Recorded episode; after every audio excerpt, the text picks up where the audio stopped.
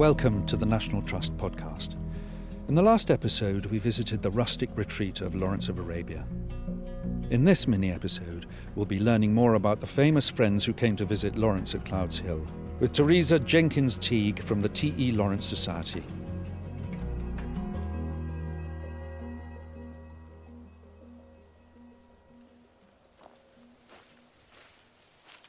I wasn't expecting to see this, what looks like a Bedouin tent. How very exotic, underneath the canopy of a beech tree, and a little bit of refuge, maybe from the noise of the busy road.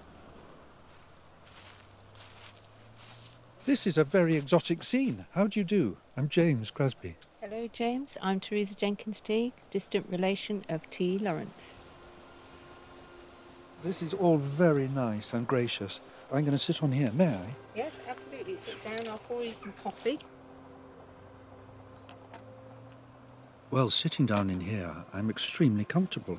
I'm sitting on a very, very soft leather cushion with some Middle Eastern carpets inside this tent, which I guess is made of wool, camel wool. I don't know, but in a very dark colour, all supported on these sturdy wooden posts and rigged as you would expect a tent to be. But I immediately feel transported to Arabia. This is a proper Arabic coffee pot, and this is actual proper Arabic coffee that I've brought all the way from Saudi Arabia. Now you poured out this delicious smelling golden drink. Now this is a traditional Arabic coffee, is it? Proper Arabica beans from Yemen, and they're ground with the spices of cardamom, cloves, and ginger. And then they're mixed occasionally with saffron to give a lovely golden colour. So it's not like the usual idea that most people imagine Arabic coffee to be, which they associate with Turkish coffee, which is black.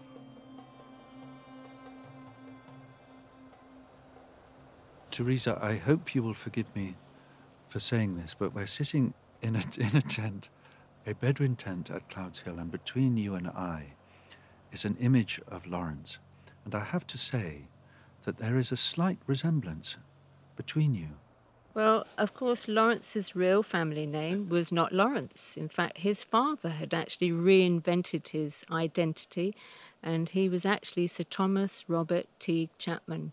He was the last baronet of Killua Castle in Westmeath, in what is now Southern Ireland, but at the time it was part of Great Britain. Lawrence's father was married and had four daughters over in Ireland, and they engaged a nanny, and her name was Sarah Lawrence. As they say, fate took a hand. Sir Thomas fell in love with Sarah, and unlike most Victorian gentlemen of the time, he decided to elope fully with Sarah and adopt the name Lawrence. They first moved to Dublin, and subsequently Lawrence was quickly found to be on the way when they were discovered by a former employee, which meant that they had to quickly vacate Ireland. So Sir Thomas, having adopted the name Lawrence, came to live in Britain, eventually settling down in Oxford. And Lawrence's ancestors, the family connections in Ireland, are who I am related to.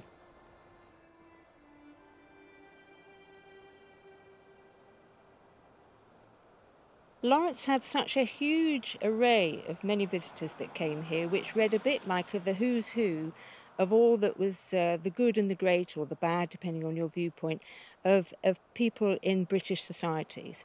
But Lawrence liked to mix not just with the high society, but also you've got people that he associated with during his army time when he was stationed down at Bovington. So he'd bring back some of his fellow army soldiers with him to come and stay here to listen to music and to just open a few tins of sardines or grab a handful of nuts. Everything was very informal here, very relaxed. Am I right in thinking Lady Astor visited? Yes, yes, you are correct. Um, actually, Arthur Russell, a very close friend of, of Lawrence, who was actually one of his army comrades, told a very um, funny story about the first time that Lady Astor, who was actually the first woman um, MP to take her seat in the uh, House of Commons. She was a very well to do, high class member of the aristocracy, as well as being an MP. Lawrence thought that he would have a little bit of a laugh at her expense. So, of course, when she first asked about what the arrangements were for using the lavatory, instead of telling her actually she could use the, the toilet across the road at the Knowleses, he said, Well, you have to go and take this shovel, presenting her a shovel. The, the look upon her face, apparently, Arthur Russell wrote, when the penny dropped, what she had to do with this shovel, go and rummage about in the undergrowth to spend a penny, as it were. And apparently she was quite amused, and she's alleged to have said, What an adventure!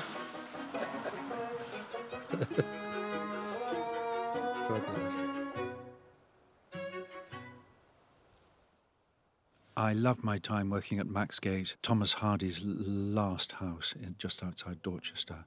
And the story there of Lawrence of Arabia being one of the few people who could turn up to Maxgate to see, to see Thomas Hardy unannounced. Thomas Hardy, of course, this time was the, one of the nation's most famous writers, had worked on Tess of the D'Urbervilles and was about to gain great notoriety for his last novels, but a great novelist and poet. And Lawrence would turn up on his Brough and um, knock at the door and Wessex the Terrier, who bit everybody ferociously and jumped onto the dining room table and barked at everybody, was um, the softest, tail wagging little number in Lawrence's company, which I think, you know, Lawrence clearly had a great hold over people. But did Lawrence have the Hardys here for tins of sardines? I'm not so sure whether or not Hardy ever partook in the sardines, but I know from many occasions that the Hardys would turn up unannounced. In fact, there's actually a record of E.M. Forster, another famous literary friend of Lawrence, who actually wrote about the occasion when they were here having the usual sort of supper, listening to music, when Thomas Hardy and his wife turned up unannounced. And they thought it was rather surreal because all of a sudden the focus was taken away from their host, in other words, Lawrence, and directed towards Thomas Hardy and his wife, who actually made it up the stairs into the music room and uh, sat there holding court, as it were. Teresa, fascinating. I'm so thrilled to meet you and uh, to hear those stories in this tent how astonishing it is to be sitting here drinking coffee and you've offered me dates and everything. Thank you very much indeed.